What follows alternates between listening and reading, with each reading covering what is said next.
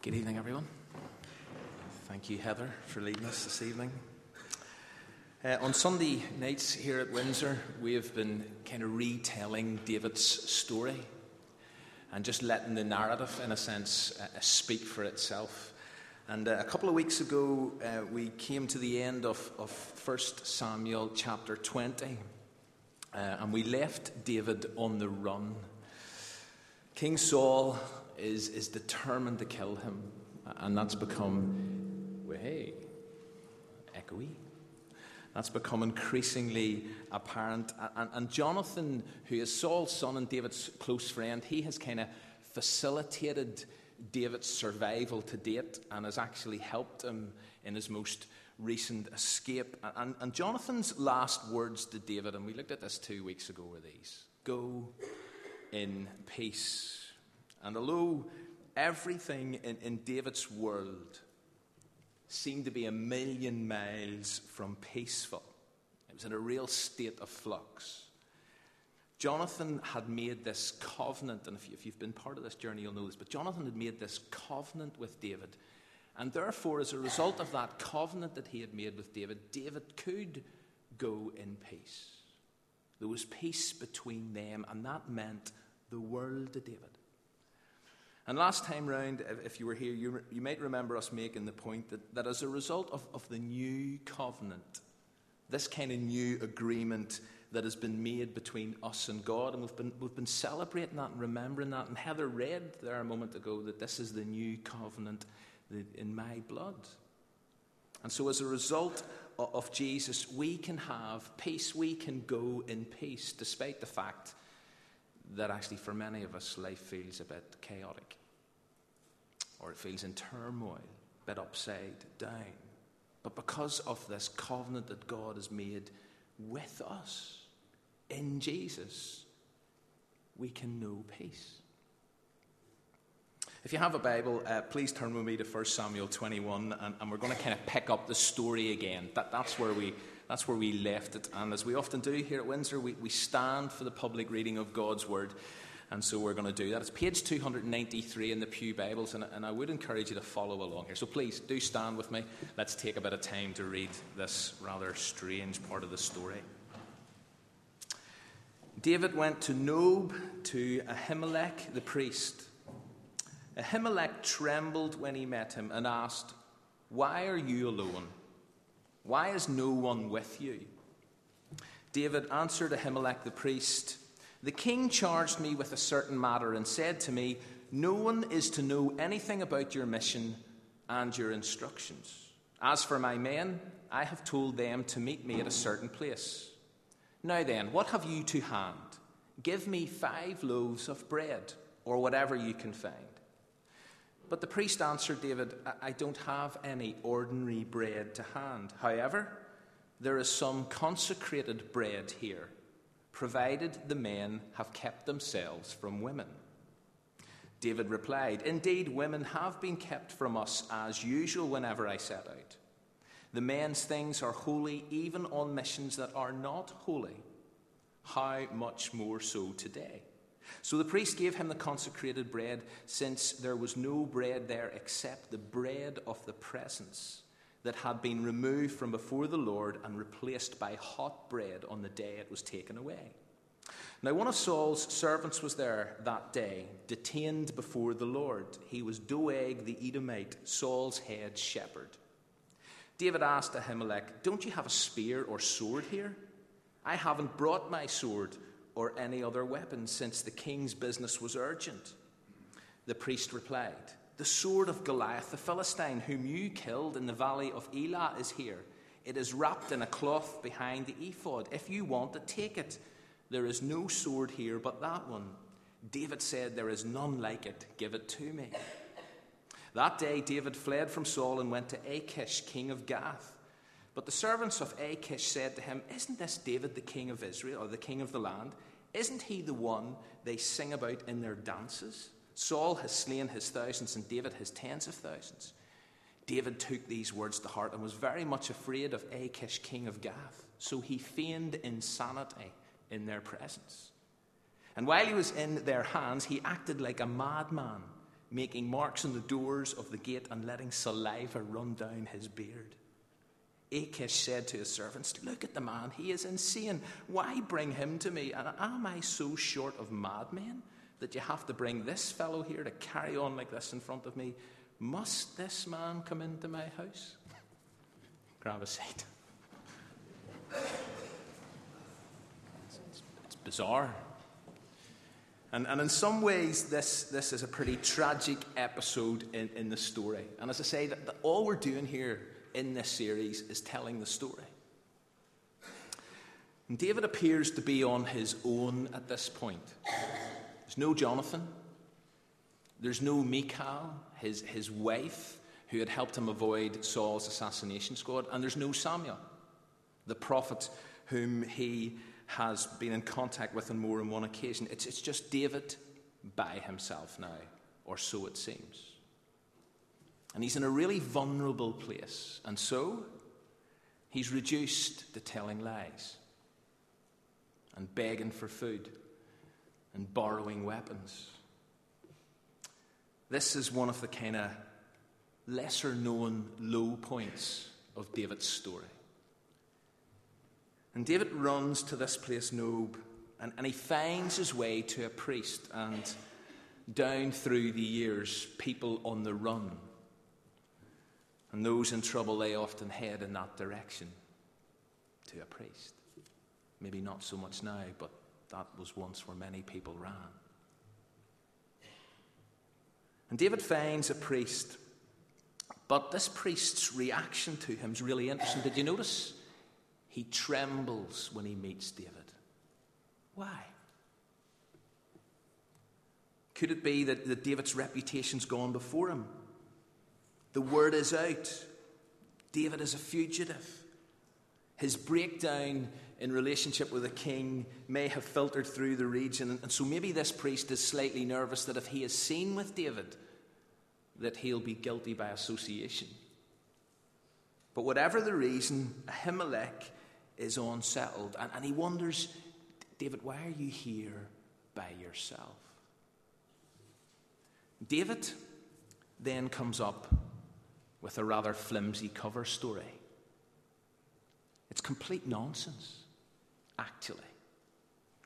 I'm on the king's business. No, you're not, David. You're on the run. So he says, I'm on the king's business,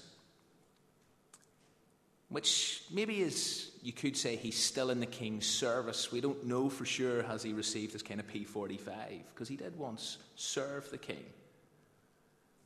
But whatever's going on here, this, this is not the whole truth and nothing but the truth. In the last chapter, if you were here two weeks ago, David got Jonathan to lie for him. Now, David's lying for himself. Now, some people argue that, that, that David was sort of spinning the story to protect Ahimelech. I, I don't buy that. And whatever we think about David's behavior here, there's no comment in the text that condemns it or justifies it. Dale Ralph Davis offers this interesting passing thought on this. He says, The Bible would prove a boring tome if in every suspense filled narrative it turned aside to provide moral, ethical evaluations. It'd be interesting to kind of pause and discuss that. But we don't have time, and I would be scared to. But what we can say with a certain degree of confidence is that the text, it reports David's conduct, but it doesn't mean it recommends it. Plus, as the story unfolds, we'll discover that David actually has a bit of a crisis of conscience by the time we get to the end of chapter 22. So, back to chapter 21, verse 2. David asks Ahimelech for five loaves of bread for him and his men. And Ahimelech offers him bread, only it's not ordinary bread. The only bread that's at hand is the consecrated kind, the bread of the presence, as it's called in verse 6. And Ahimelech says, Listen, see if I'm going to give this bread to you, I need, I need to ask a rather personal question. Have any of your men recently slept with a woman. Turns out they, they haven't. Or at least according to David, they haven't. But do we believe him? And so Ahimelech gives David the bread. And it's actually it's an incredible moment in this story. Because, because surely it conveys something kind of beyond the raw data and information. Here's Pete Wilcox's comment on this moment. So Ahimelech is tricked into providing David with food, and, and not just any food, the bread of the presence, symbolic somehow of the Lord's blessing upon David, even in these compromised circumstances. The holy bread becomes David's daily bread, provided by a gracious God. And God sustains and supplies David's need, even though you could argue he, he doesn't deserve this. But then again, where would any of us be if we only got what we deserved? One other interesting aspect of, of this story is that, you know, this is the only part of the narrative of David that is taken up by Jesus. Many of you will know this. If you flick over to Matthew 12, you'll find that the Pharisees are challenging Jesus about the behavior of his disciples. They were collecting food to eat on the Sabbath, they, they were picking ears of corn in the Sabbath. And, and how did Jesus respond? Look at verse 3 of Matthew 12. Haven't you read what David did when he and his companions were hungry? He entered the house of God and he and his companions ate consecrated bread, which was not lawful for them to do. Now, whatever else was going on around that incident in Matthew 12, the very fact that Jesus refers to what happened at Nob in these terms appears to exonerate David at some level. So, David receives his daily bread. And so we pray, give us this day our daily bread, even though none of us deserves it. Back to the story 1 Samuel 21 7. There's this kind of aside that there's someone called Doeg the Edomite who is there that day. That's all it says, apart from the fact that, he, that he's Saul's shepherd. And then the story moves on. It's really important that we lodge that name and that detail because you see, the next time he turns up in the story, it, it's sinister and incredibly disturbing. David then asks for a weapon. And would you believe it? But Ahimelech says the only sword in the place is guess which one? It's none other than Goliath's sword. Do you remember the one that you killed in the valley? I've got that sword here. David says, Yeah, give me that one. And he takes it. And so David leaves Ahimelech the priest, supplied with two things bread and a sword. The two resources he most needed at this particular moment in time. And without reading too much into this or pushing it too far, but at various points of Scripture, bread and a sword are symbolic of spiritual strength. So, for example, what is the Word of God compared to? bread. Man doesn't live on bread alone, but on every word that comes from the mouth of God. The sword of the Spirit, which is the Word of God. And therefore, you could argue, and you do wonder did, David actually leave that place renewed in his sense of the presence of God? Bread and sword in hand, sustained, equipped, nourished, and strengthened. And so, are we meant to, to kind of look beyond the mere facts of this story at this point and realize and remember, do you know something? God is still at the very heart of this. I've got lots of questions about what's going on here. I don't understand why David has been able to lie his way through this situation and be given these two resources. But it seems that, that God's at the center of it all, that God is in control. That although it doesn't always make sense from a human perspective, God is working out His purposes in His time and in His ways because at the end of the day, God's ways are not our ways and His thoughts are high above. And so, what God chooses to do and how God chooses to accomplish His purposes in His people's lives is, is up to God. And are we also meant to pause and recall that we have been and continue to be fed and strengthened by our spiritual daily bread and by the sword of the Spirit, which is the Word of God, that actually we leave here tonight with those same resources in our hands bread, the sword. Therefore, we can be sustained and equipped and nourished and strengthened. David then does something pretty weird and actually quite dumb. He heads for Gath, it says in verse 10, which is not only Philistine country, but it's also Goliath's hometown. And here he wanders into it with Goliath's sword. And he makes his way to see the king of Gath. Achish.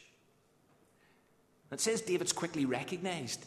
Achish's servants say, Is this not David, the king of the land? This is the first time someone has actually referred to David as a king. Is this not David, the king of the land? And is this not the one that, that all those singers and dancers are going on about? And whenever David hears that, fear kicks in and he resorts to pretense. He pretends to be stark raving mad. And so it says he starts clawing at the doorways and he starts slabbering, and not as in Northern Ireland, slabbering, but as in saliva running down his beard. And it says that, that Achish, he, he's got enough kind of crazy people running about, according to verse 15. He says, Don't I have enough madmen around me? Get this one out of my sight. And so David's on the run again. Now, you can kind of quickly read those last five verses. Breathe a sigh of relief and reckon, right, David's lucky to get out of that one with his life still intact. But you see, to leave it at that, it would be to miss a fascinating insight and perspective. Because in Psalm 34, we find David's own response in the wake of this fiasco at Gath. You, you could read 1 Samuel 21 10 to 15 and wonder, listen, what was the point of that? Like, seriously, what was the point of that part of the story? Can anything good come out of that bit? I mean, here's Davis, David being foolish desperate, he's confused. But as one writer comments, is this not exactly the stuff that Psalms are made of? So let me take a quick look at Psalm 34, if you want to turn to it. Because in this psalm, we discover David's actual state of mind. If you look at the top of the psalm in, in certain Bibles, I'm not sure if it's in your Bible, but here's how Psalm 34 is headed Off David, when he pretended to be insane before, now it says Abimelech, biblical commentators and, and, and, people who are into this and really study this reckon that, that, that that's the same as Achish. It's, a, it's another term, another name for Achish. So this is off David when he pretended to be insane before Achish, who drove him away and he left. And what you find here is this amazing psalm of praise. And even how it starts is incredible because remember, you've got, to, you've got to consider what's going on in David's life. I mean, he's just pretended to be a madman. The threat, the danger, the turmoil, the upheaval, the sense of fear and uncertainty. And how does David react to this? I will praise the Lord. Not just on this occasion, but here's a, here's a statement of resolve I will praise the Lord at all times. And then he invites the afflicted, those who are helpless, to join him. Join me. Join me in praising the Lord. And David, just scan down this with me. David has been through the mill. Verses 4 to 7 provide some insight into his circumstances without going into the specifics. He refers to fears. We read a minute ago that when he heard those people saying, Is this not David, the king of the land? Is this not the one everybody's singing about? It says he was gripped by fear. He was afraid. And he refers to his fears here. He refers to his troubles. But then he celebrates what God has done. Verse 4 God has answered and delivered. Verse 6 God has heard me, saves. Verse 7 He encamps around and delivers. And in a very real sense, and this is often the point of the Psalms, what David's doing is here's my experience, and this can be yours as well. And if you're here this evening and life as a child of God feels a bit mad, it's a bit out of sync, or you're really afraid, or you're in trouble, then instead of, of turning away from God, or instead of opting for silence, why not grab hold of this psalm and say it, and pray it, and sing it? Listen to David's encouragement in verse 8 there. Taste and see that the Lord is good. That's it. Think about this. Taste and see that the Lord is good. Like I'm on the run here. I'm having to pretend to be mad. I'm having to lie my way to things. I'm having to beg for food, borrow weapons. Taste and see that the Lord is good. See, David had glimpses of God's goodness. Yes, he has this bread and he has this sword. But as he scratched door frames and as he let saliva run down his beard, how, how could he say, Taste and see the Lord is good? Why? Well, the complete verse 8.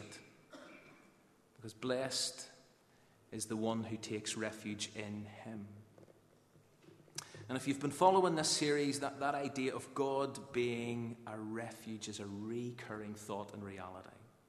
Here's what David has already prayed during this story, if you were here a few weeks ago. This was part of the David story. Again, another psalm written at this time. You're my fortress, God. You're my refuge in times of trouble. You are my strength. I sing to you. God, you are my fortress, my God on whom I can rely. And so, wherever you're at this evening, however this week has been, whatever the week ahead looks like, let me encourage you to run. Run. Keep running.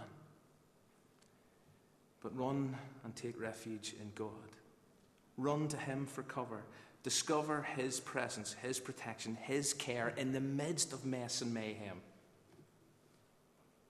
Not from it Said it before you are my refuge in trouble, not from it, in it. Embrace David's example and his model here. Join him in singing, join him in praying, even though there may be trouble ahead and you're wondering what is around the next corner, God. So David is still on the run, nearly done. And his next stop as we discover as we come into chapter 22. Have a look at it. First Samuel, we're back to First Samuel. David's next stop is a cave. And certain subsequent events are, are, going to be pretty grim, but you know something? Don't forget this. David still intends to praise the Lord at all times, which is a challenge, but you know something? It's also a privilege, and it's a source of hope and perspective. Word now gets to David's family.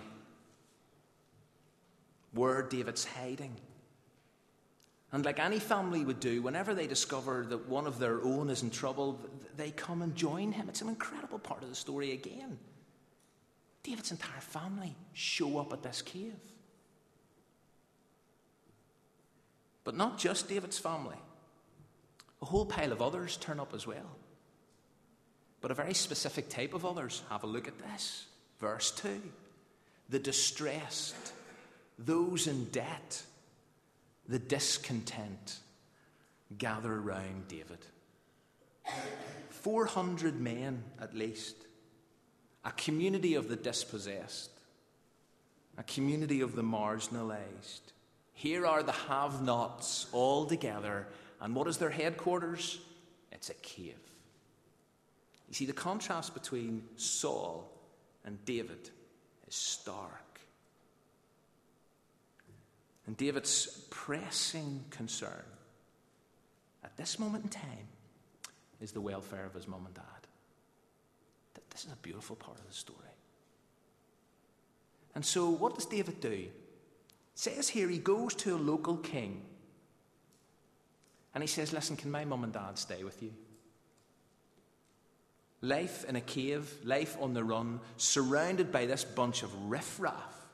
This is not the best environment for elderly parents. And so David organizes for them to stay in an early care home. I'm, I'm sure there's some lesson in that particular detail for us. But the phrase at the end of verse 3 is insightful. Here's what he says I want you to look after my mum and dad until I learn what God will do for me. Do not miss that phrase. Until I learn what God would do for me.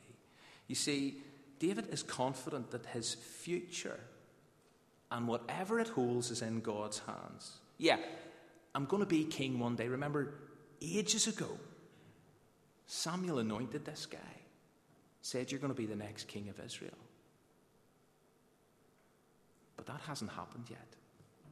And in fact, all there has been in between then and now is mess and mayhem. So, when that's going to happen, how that's going to happen is anyone's guess. But for now, David's trusting, David's waiting. None of us know our future, but we do know, do know who holds it. You see, so much of the life of faith is about trusting and waiting. We can and we should make specific plans, maybe particularly regarding those we have responsibility for. But for a lot of the time, most of us are called to just wait and just trust. And neither of those things is easy. And then a prophet called Gad appears from nowhere. And he instructs David to move on. You see, here is God continuing to speak into David's life. God, or Gad, God, Gad, Gad doesn't tell him everything. He just tells him enough. He says, Listen, you've got to go. David, you've got to go. Don't stay here. Go to the land of Judah. And what does David do? He obeys. And, and that's our responsibility. You see, God rarely tells us everything regarding what's next in one foul swoop. But He says enough at the right time to enable us to take the next step what we do with God's word whenever it comes to us, well, that, that, that's our challenge. Do we obey it or do we ignore it? David here chooses the former. And then we come to the next distressing scene. Because you see, Saul gets word of David's whereabouts somehow. He makes a few inquiries and eventually, Doeg, the Edomite, reappears and spills the beans.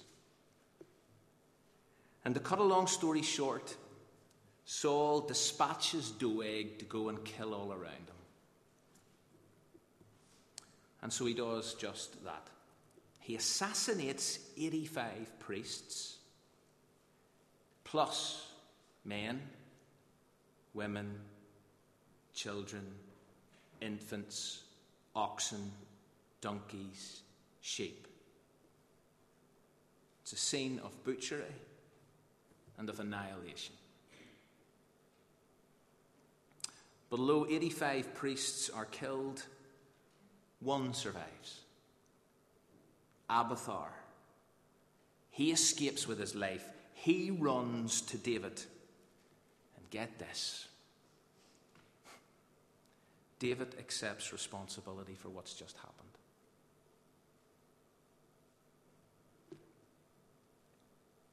This is amazing. Verse 22 I knew on that day when Doeg the Edomite was there that he would surely tell Saul, Get this, I, I am responsible for the lives of all your father's house. It's my fault. It's my fault that all those people have been killed.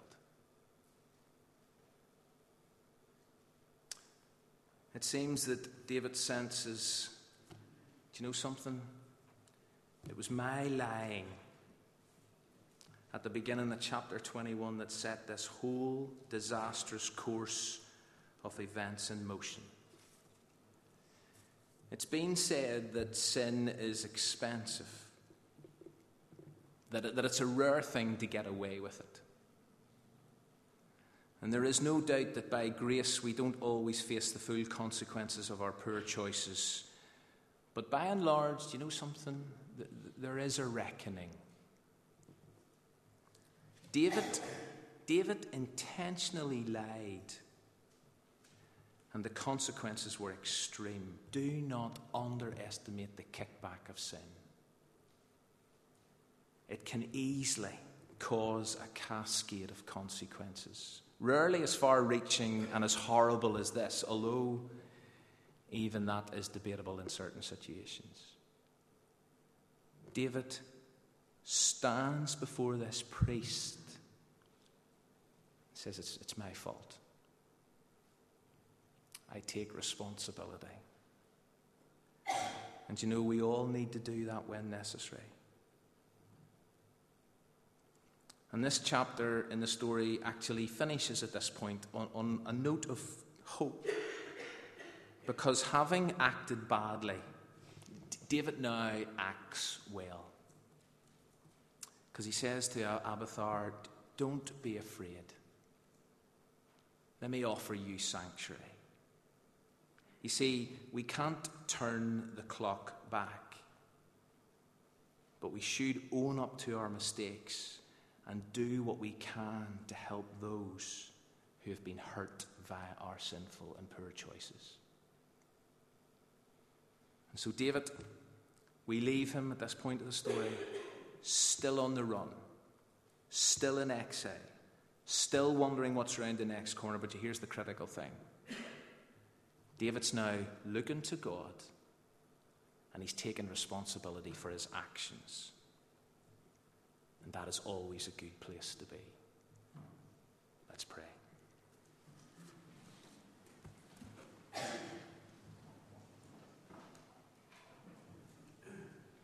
God, again, I just want to thank you for your word. I thank you for the, the richness of it, for the stories we read, for the twists and turns, the highs and lows, the moments when we are left silent, moments when we do not understand what is going on, and yet all of this is useful and can teach us something and can train us and can rebuke us. And so, God, as we have engaged with your word, I pray that you would continue to speak. Thank you that we have it bread, a sword. We have, like God, the Word of God accessible to us. And it is our call to either obey or ignore. And for anyone here who recognizes that they have made some poor choices and it has set in motion certain consequences. Then, God, I pray that you would give us the strength, the ability to face up to those choices and to look to you to see what you're going to do next in our lives. We pray this in Jesus' name. Amen. Close, kind of picking up on the theme that Heather so helpfully led us through. All, he, all heaven declares, and that Lamb upon the throne before whom we gladly bow the knee and worship Him alone. Let's stand together as we sing to close.